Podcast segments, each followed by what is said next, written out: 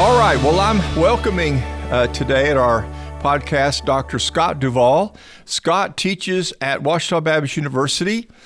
Uh, as a matter of fact, Scott, you've spent your almost your entire career there, haven't you? You finished your. PhD. Scott and I were years ago. we were in the PhD program. I think I was a little ahead of you in the PhD program at Southwestern. Yes. And when you got your doctorate, um, then you did you was uh, Ouachita your first teaching job? Yes, and they haven't been able to get rid of me since then. You served as a dean for a while. I did. We when we began our own school, I was the the first dean of the school. Did that for seven or eight years, and then wanted to get back to the classroom. Dr. Duvall is the author of several books.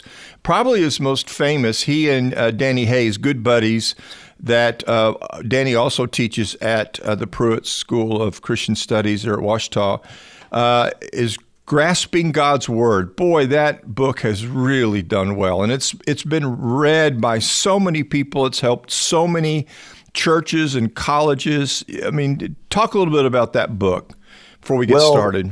When you know, Danny and I were brand new professors, and he was teaching how to interpret the Bible, and we had two options: either a very technical textbook, um, really meant for grad students, or something that was um, even below Sunday school level. I mean, just super simple. And there was no mid level book that taught students how to read the scriptures. So uh, we just jumped in and said, let's give this a try. And I think mainly because of the need um, and because we were teaching at the level of uh, really the educated layperson is about a freshman in college level, I think, and freshman sophomore. And so it just it just met a need and it took off and we've been so grateful that you know it's been translated in several different languages and is used used widely and we're just super thankful to the lord for that I think I heard recently of a quarter of a million copies have been sold. Is that right? maybe so i haven't really kept up with it well, I'm- it's amazing. very and, thankful. And you have you uh, published an updated edition of that book? well it's actually in its fourth edition Wow. now. It has- So, it has a uh, workbook as well. There's the textbook, Yes. Mm-hmm. and then it's got a workbook, and people find it so accessible and so helpful. There's another, there's an abridgment actually uh, called Journey into God's Word. It's about 150 pages, very small book. And we intended that to be for uh, student ministries and and other groups that don't want to get into the the bigger the bigger book, but just want an introduction. Yeah, So, and it's done well as as well. So, uh, Scott's also the author of several books. Um, he not only has creative partners, you know, with Danny and others, but he's written a commentary on the Revelation of John. Uh, for the Teach the Text commentary series published by Baker. He's also written a book, uh, try to make basically Revelation accessible to lay people called The Heart of Revelation, published by Holman.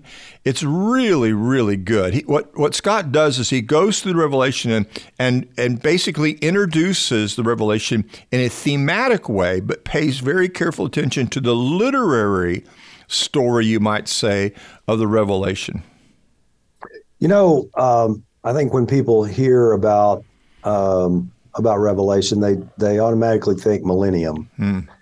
And the more you study it, the more you realize, yeah, that's this is an important issue and an important question. But you can understand most of Revelation without really understanding, you know, the millennium.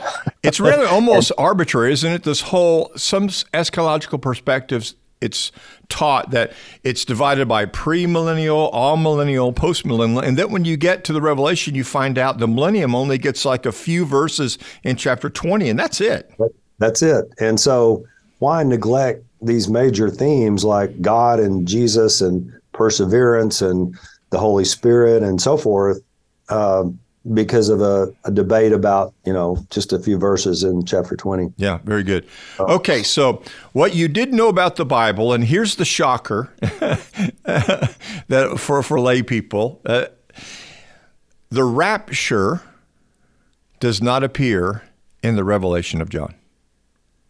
You're absolutely right. It's not there. It, and what a surprise, because here's a book, the last book of the New Testament. It's devoted to the things that will take place. There's obviously an eschatological perspective. It tells yes. us what's going to happen when the kingdom is consummated and Christ returns. And the surprise is there is no rapture there. You would think it would be there. you would think. So I've got a quick story to tell. It was uh, I grew up in Southern California, and I don't remember much about my pastor's sermons there. But we moved to Springfield, Missouri, and went to junior high and high school there. And my pastor there was a dispensationalist, and boy, he preached the rapture as if it were constitutive of the gospel. Like if you didn't believe in the rapture, you didn't believe the gospel of Jesus Christ. I mean, we heard rapture sermons like at least once a month. So I go away to college, Southwest Baptist College at that time, yeah. and in Bolivar, Missouri, and and I and I take a course in in eschatology, and my professor Gerald Cohen. Uh, wanted us to read through the revelation of John and just make a chart, basically. What happens, then what happens, then what happens. And I can't tell you what a surprise it was because I'd never done that. i I had seen the charts, the dispensational charts about the rapture supposed to occur. Right, and the rapture right. is when somehow God is going to evacuate all the believers on earth. And then there's going to be seven years of tribulation and the beast and all that shows up. And so I, I'd seen the charts. But when I charted the revelation of John, I'm telling you, it was a shock to, you know, I'm reading through it, I'm going, this has happened and this happens. And, then I get to the beast and I go, wait a minute, where's the, where's the rapture? I must have missed it. I'm not kidding. I go back and all right, I missed. So I'm reading the scriptures, you know, I'm going through Revelation. I get to the beast and again I go, oh my goodness, I missed it again. Am I not paying attention? I'm not paying attention. So I, no. the third time I go through and I can't find it. So then I couldn't wait for my next class period. I go to Dr. Cohen and said, look, I can't find the rapture. And he had a wry grin on his face and said, really? You can't? There's a good reason for that. You know, people try really, really hard to find it. And the place that they've they think they found it is in chapter four of Revelation. And, yes. And it's yes. a weird idea. Oh, yeah. But and, before we get to chapter four, I want to yes. jump to because I think if you've got to understand why would they say that? Why would the rapture they think show up here in chapter four of Revelation? Let's talk about Scott. Where where is you could be the passage that most rapture theology people point to and say this is where we find it in the Bible. Yeah, it's going to be First Thessalonians four, um, and probably another one that is a leading candidate would be uh, Matthew chapter twenty four. Mm. So we can we can look at both of those if you want. Let's do. Um, let's let's talk about. So why do some people think that one Thessalonians four, especially in its its verses it's verse 17, right? Then we yes. who are alive and remain shall be caught up together with them in the clouds to meet the Lord in the air, and thus we shall always be with the Lord. I'm reading the New American Standard Version. Why do why do some people think that is teaching the rapture? And then well, why is it not? You have the word that's used, caught up, which is, you know, if, if you want to say that's the word for rapture, that that is that is the word. Um, and so they just read that one verse. Um, and we who are left will be caught up together with them in the clouds to meet the Lord in the air, and away you go. What you always need to do when you read the Bible is is read verses before and after, because it makes a huge difference. So, um, if you back up to verse thirteen, um, let me let me tell you a little story first, because this is this hit me when Judy, my wife Judy, and I have three daughters, and I would I would you know teach in the mornings, come home for lunch when the girls were really small, and uh, and as I thought about this passage, I thought about you know what would happen when I would do that. So in this story, I get to be Jesus. Okay, so I'm I'm coming home and I drove a, a pickup and it had a nice muffler system. So I would pull into the driveway, you know, kind of gun the motor, turn it off, honk the horn. Okay, so Jesus arrives. It's very loud, it's very public, it's very visible.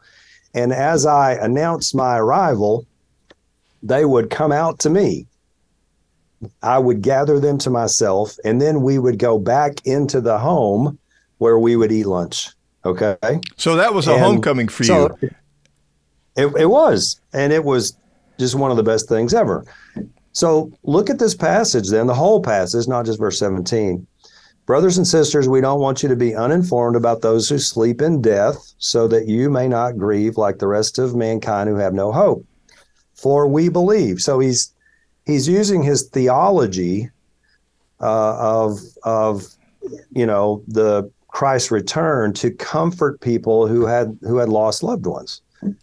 We believe Jesus died and rose again. So there's the paradigm. There's the the pattern. Jesus died, death, and then resurrection. So we believe God will bring with Jesus those who have fallen asleep. So you have the same pattern. Those who have fallen asleep, God will bring them, bring them back. Um, so I think he's talking there also about death and resurrection. And then he goes on to explain more. According to the Lord's word, we tell you, we who are still alive and are left till the coming of the Lord will not precede those who have fallen asleep. And Rodney, you know this better than I that, um, you know, Paul lived at a time when uh, Christians were beginning to die before the return of Christ. And so the big question was what's going to happen to these people? Do they need to be alive when he comes back? Will they be disadvantaged in some way? Yeah, some scholars teach that, that Paul so passionately preached the imminent return of Christ, who's going to bring rewards for the righteous, and there's going to be punishment for the wicked, which is an important part of Jewish eschatology, right? When God shows up, he's finally going to right every wrong. He's going to reward the righteous. He's going to punish the wicked. And so some scholars think Paul preached that so passionately that Christians who died before Jesus came back, they thought, uh oh, they don't get to enjoy the rewards. There are no rewards for them. They missed out Yes. because they didn't live long enough. And what Paul is saying is, no, they get to go to the front of the line. Um, he says, you know, we who are left will not precede those who have fallen asleep. And here's here's how this happens. And think about my story of of coming home for lunch. The Lord will come down from heaven, and notice how loud and visible and public. This is not a secret rapture. This is noisy. this is evident to all. He will come from heaven with a loud command, the voice of the archangel, the trumpet call of God. The dead in Christ will rise first. So you have return, then you have resurrection. After that, after resurrection, we who are still alive, okay, are and are left will be caught up. So then you have rapture, but it comes after resurrection. And so we will be with the Lord forever. And and if you want a fourth R, that would be reunion. Yeah. So, so this passage, when you begin to take it as it is, okay, not try to import any kind of rapture theology, you compare it with what Paul says, for example, in 1 Corinthians 15. You compare it with what Jesus talks about in Yes. Matthew chapter 24. And, it's, and then you compare it also, especially with the revelation of John chapter 20, 19 and 20. This sounds like this, the resurrection of the dead in Christ, what John calls the first resurrection. This sounds like, if you will, what happens at the second coming of Christ. So, That's in it. certain respects, those who hold out for a kind of a, a separate coming of Jesus, it's really they they almost have three comings, don't they? We have the first coming of Jesus, Yes. then the second coming of Jesus, which is somehow Yes. some sort of secret rapture that pulls out, you know, the believers on earth. And yet I don't mm. hear them talk much about any kind of resurrection of the faithful at that point. Because we know in John's revelation, the resurrection of the faithful doesn't happen until the they, for their their third coming of Jesus, which often we refer to rightly as the second coming. So, Yes, How, how in the world can they?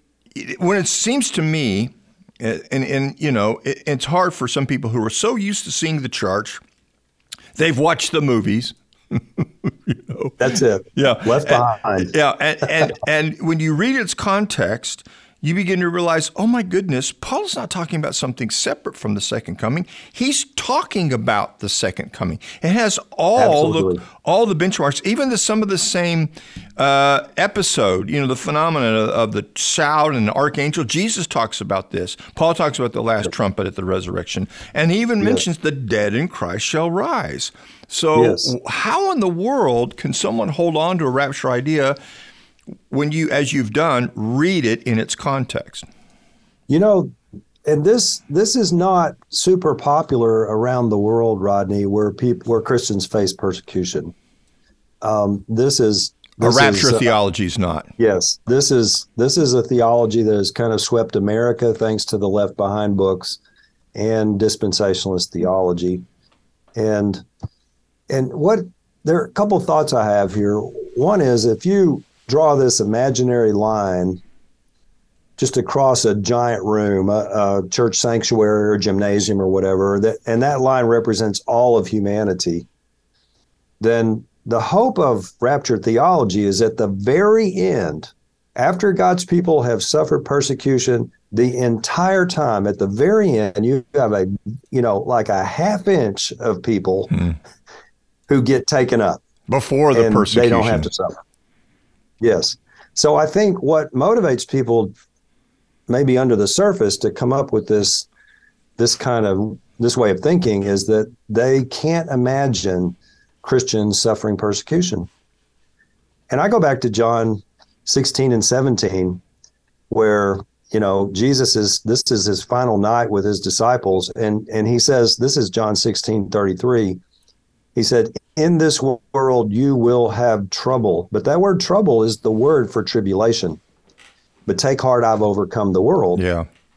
And so Jesus promised all of his people that we would we would we would live in a period of trials and tribulation and suffering as we show allegiance to the kingdom of God uh, and and you know as an act of rebellion against uh, false kingdoms. The kingdom is countercultural. It is. So I think I think rapture theology offers this nice, neat little escape plan so that you never have to imagine that you will suffer tribulation. The danger in that is that bad theology hurts people. Hmm. And if um, if you're expecting to escape, and they imprison you. Yeah, and the rapture doesn't happen like it's supposed to. And it doesn't happen. And you know, you go through what Christians around the world are experiencing now in in this country, then uh, you're just not prepared. And surprise, uh, surprise, one of the common teachings that Paul Paul gives in 2 Thessalonians 2, and Jesus talks about this, is a falling away. And yes. you, you, talk about bad theology being harmful to the church. I couldn't yes. help but wonder, oh my goodness, what if their charts are wrong? Yes. And they'll be and, they'll they'll experience a crisis of faith. Like, yes. wait a minute, am I not part of the you know, am I not part of the say what am what are we still doing yeah. here? And perhaps that could be the context of why the, they are going to fall away because they're overwhelmed yeah. by the fact that there is no rapture. So you were mentioning, uh, Dr. Duvall, that you know some people, going back to Revelation, all right, some people say, "Oh yeah, the rapture is there. It's in Revelation four. What are they talking about?" Well, part of what happens here is that they have to keep the system together. So you have the church mentioned in chapters two and three. And then after chapter three, uh, the church, I think, is mentioned plenty of times, but it's it's not called the church. And you know, so but in Revelation, with its symbolic language, its picture language, its imagery, uh, just because the word church is not used doesn't mean the church is not there. You have you have you know, plenty of, of references to the people of God. Um, but then so they they they have to find something in Revelation 4 1. And so this is this is what it says. After this I looked, and this is John speaking. After this I looked, and there before me was a door standing open in heaven, and the voice I had heard first speaking to me like a trumpet said, Come up here, and I will show you what must take place after this. they see that as a as a reference to the rapture of the church. But in the context, and so often, Rodney, just just read the scripture in context. That solves most of the problem. This is not um, speaking to the church at all. This is speaking to John about his prophetic vision. And John is told that in the next part of his vision, he's going to take a journey and and see the heavenlies. And if you look in Revelation, John John travels all around. Oh he's, yeah, he's so in heaven. He's on earth. So you know, you if you want to take John's visionary travels uh, you're going to go to heaven. You're going to come back to earth. exactly right. So they, they say John symbolizes the church, which is kind of hard to buy. No, no, no. But then that that's is, a strong point because he's one minute he's in the heaven, next minute he's back on earth. Then he's oh, up yeah. in the heavenly, then back on earth. So we don't want the church like a yo-yo theology. No, no, no. And it just makes no sense that John somehow personifies the church. No, you're going to eat scrolls and you know have all kinds of crazy experiences. So this is this is not referring to the church at all. It's referring to John's personal visionary tour as the Lord shows him, uh, you know, all of these images that form the book of Revelation. And so the rapture really does not show up in the Revelation. The second coming shows up, the resurrection yes. shows up, yes. but not the rapture. You have uh, another very popular passage in Matthew. If you want to hmm. uh, spend two minutes there, yes, let's do. Um, this is this is the one that comes up probably more than any of them.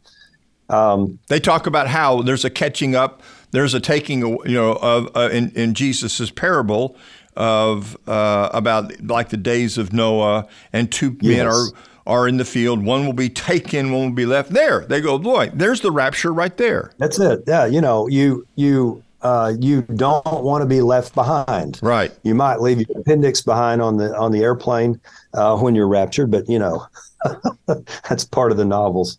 Um, so you know, but if you read that text carefully, uh, Jesus is talking about um, people eating and drinking, marrying and giving in marriage up to the day Noah entered the ark, and the and the flood came and took them all away. So this this is a taking away in judgment. Yes, the the taking not, away not are the taking pe- away. are the people. It's not. It's not that Noah yes. and his family were taken away. It's that the people who were not righteous were taken no. away in judgment through the flood. That's right. And so then you have two men in a field. Two men will be grinding with a hand. Two women grinding with a hand mill, and one taken and one left. And the big shocker is the one taken is taken in judgment. Right. If you look at the Noah parallel. Right. So you don't want to be raptured. You, you, you, yeah, you don't want to be, you don't want to be taken away. You want to be left behind because being left yes. behind means the kingdom has come. And yes. that's a whole other problem. There are a lot of evangelicals that somehow think that the goal of the Christian life is to escape this earth yes. and go to a spiritual place called heaven when we die. And then that's the end, that's the goal. And I think that also folds into some of this rapture theology as well.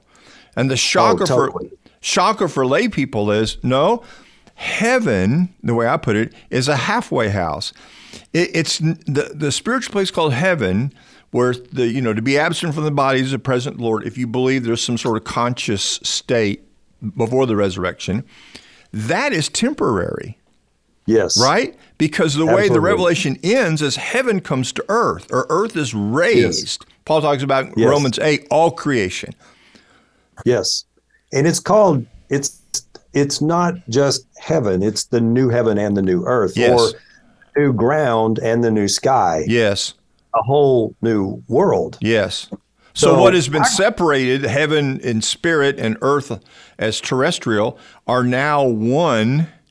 And yes. God's presence is evident. Christ is among us. Earth is raised. So, yes. This idea that somehow the goal of Christian life is to escape this physical place, to shed our mortal coil, as yeah. if we leave our bodies behind and it's a bad thing, when the when the heart of the Christian faith is the resurrection of Christ's body, therefore we too shall be raised. Absolutely, 100%. I grew up with this notion of heaven that you're somehow in this massive church building with pews and and it's all white and you have smoke and harp music and angels and as a little boy I thought I do not want to go there because huh. you're going to sing hymn after hymn for eternity and I thought that's dreadful. exactly but right right. If you look at the new heaven new earth in the book of Revelation this would be another podcast but it it it is so it is so physical and and earthy and tangible and you begin to imagine this place as it's painted um, in the last chapter uh, you know of the great story then you think that's that's the place that's where I belong. Yeah, earth is raised from the dead. Yes. Paul yeah. talks about yeah. that in Romans yeah. 8. Creation groans for the day that sons of God will be raised, so it too will enjoy resurrection. So here's the question, Scott. Yes. So so if Matthew, if Jesus doesn't teach, uh, you know, an escape, and if Paul's not teaching that, then here's the question in 1 Thessalonians. If chapter 4 is about Christ returning and the dead in Christ are raised, and we who are alive are caught up, right? Why are we caught up into the heaven? I mean, there's there's still a catching up for those who are, who remain. Why why are they caught up? What is what is the word picture? What is Paul trying to teach us? I think he's saying that when Christ comes back, it goes back to my my lunchtime story you know, he will gather his people to himself. Mm. So there is, and this is this is the sheep and the goats parable in Matthew. Also, there's a separation of the righteous from the wicked. So he calls the righteous to himself. Um, these are people who have believed in Jesus, they followed Jesus, they belong to Jesus, they're indwelt by the Spirit, and he just calls his children to himself. And and then I think, you know, we imagine us then all going off to this this um, this this heaven where we don't have bodies and you know we don't eat food and and and all of that. And it just but no it, in that setting he escorts the us then down to the new creation i think. And that's that's where we will live in his presence forever. And, and there is there is a, also an element right beside that is not only the redemption of the faithful, both those who have died in Christ, fallen asleep in Him, and their bodies raised, and then the rap, the ones who are enraptured, you might say, are caught yeah. up at the second yeah. coming. And I would assume that Paul's envisioning we get resurrected bodies if we live that long to that point. Yes. But then the other part of it in Revelation hits this. Jesus hits this. Paul hits this in 1 Thessalonians chapter 5. Judgment is coming. Yes. To the earth. Yeah. So part of the part of us Christ gathering us to himself is that we are indeed protected. We are redeemed. We are his. And as God comes to earth and judges the wicked, judges evil, judges injustice, brings about goodness and the law of sin and death loses forever, in certain respects, it is a salvation, you might say, yes. from the judgment of God. Yeah. And I think if you look historically at the great Christian hope, it's been in the resurrection. Yes. Um, so, and that's even Paul's hope. He talks about, you know, uh, anticipating the resurrection. So I, I, love to tell students and, and uh, church people that you know, if you're resurrected from the dead, that is judgment. Mm, good point. Yeah. And so you don't have to, you know, worry that God is going to return. Jesus is going to come back, raise you from the dead, give you a resurrection body, and then condemn you to hell. Right. That resurrection is judgment. Right. Now, you may have a conversation with God about how things have gone during your life, but you know, that's uh that's not a destiny judgment for those who have been resurrected. So I think that's what's going on in Thessalonians. So in chapter 5 of 1 Thessalonians, verse 9, I've heard rapture theology people say this God has not destined us for wrath. And they see this the great tribulation as God's wrath poured out like you read in Revelation. The seal's broken, the trumpets, all this horrible thing happens. And they say, wait a minute, God has to rescue the church out before his wrath is spent on creation. Yeah. I think God is pouring out his judgment now on the earth. We see that in Romans. And so I would make a distinction between physical persecution, tribulation, trials, and and spiritual protection that that the Spirit of God provides. I think when you become a follower of Jesus and the Spirit of God comes to live in you, that is that is God's protection against his final judgment. Hmm.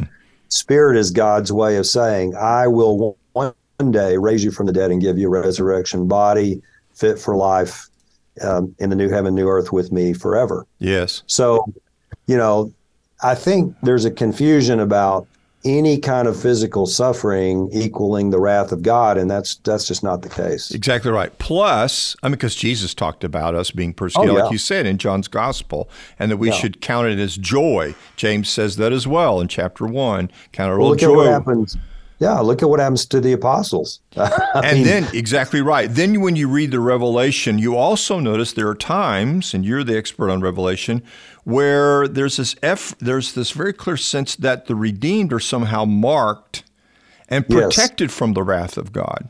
And I think that seal or that mark, and there there's debate about what this is, but I think that is probably the Spirit of God that that marks us.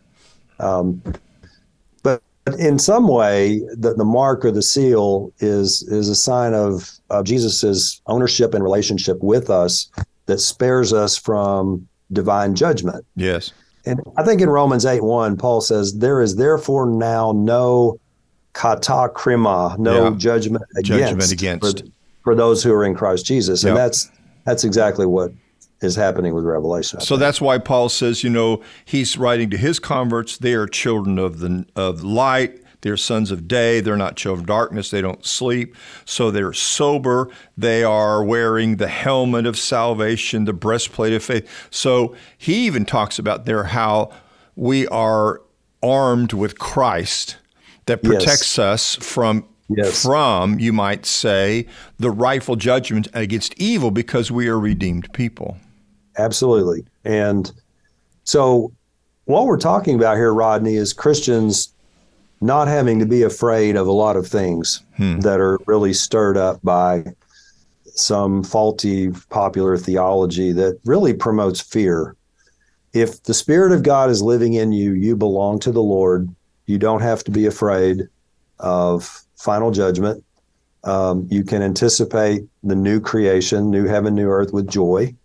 Um, and, you know, uh, you don't have to be afraid that should you suffer persecution, physical trials, that in some way that's a sign of God's judgment. Um, you know, what what is promised is that you will you will be sealed or protected by by the Lord uh, against His judgment because you have put your faith in Christ. Yeah.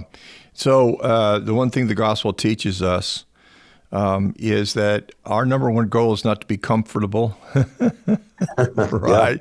Yeah. Uh, we're often, like the writers talk about us as aliens in this world. Uh, yeah. Uh, this is not our home. Uh, yep. Creation is fallen. Sin and death seems to reign here. And yet we believe in the resurrection of Christ. We've already overcome sin and death. And our resurrected bodies on the last day will prove that the reign of God has come to earth through Christ forever and ever. Absolutely. Amen. And I think one reason that kind of a rapture theology has taken hold in, uh, in America, especially, is that uh, we somehow have come to think that we're going to be immune from suffering. Yeah. And I think a, a broader worldwide understanding of the body of Christ and how our fellow believers are suffering around the world at certain points can help us to realize that you know we're not exempt from that. It really rapture theology has really taken root in America. Yeah, and well, and, it, it, yeah, it coincides with our prosperity and our emphasis on comfort and pleasure and secure material security and so forth. Like we're trying to create a so, kingdom of our own on this earth that's that's precisely what's going on. I think. And then you're right to point out there are believers all over the world that live in very hostile circumstances, and they know being persecuted for their faith, experiencing difficulties, is what it means to be faithful to the King and His kingdom. That just it goes well, with the kingdom because the kingdom indeed challenges all the false powers of the world and says you have no rightful place here. This belongs to God. Christ is already reigning, and He's going to finish what He started on the last day. Absolutely. When I had the privilege of teaching uh, for a couple weeks um, in the underground church in China, um, you know, the con that, that group of people included people who had been in prison for their faith and and suffered you know loss of property and so forth and if i had stood up and said listen one day we're all going to be sort of evacuated out of this and won't have to deal with this they would have just looked at me like i was crazy because they they had they have already lived through so much of this in fact they're to the point like paul where they take great joy in suffering for Christ because it's it's a badge of honor. Yeah, it's a proof of the cross in their life. Yeah, yeah. Very good. Dr. Scott cool. Duvall, thank you so much, brother, for uh, spending some time with us. Um, I'm hoping that our conversation will help. At least it will drive some rapture theology people back to the scriptures and, and try to read them in their context rather than try to serve some sort of escapist theology that may sound really good to American ears, but the rest of the Christian world finds probably to be a little preposterous. Yes, yes, well said. All right. Great Thank, to be with you. Man, so grateful for your ministry, Scott. Thanks, Rodney. Yours too. Talk to you later. Bye.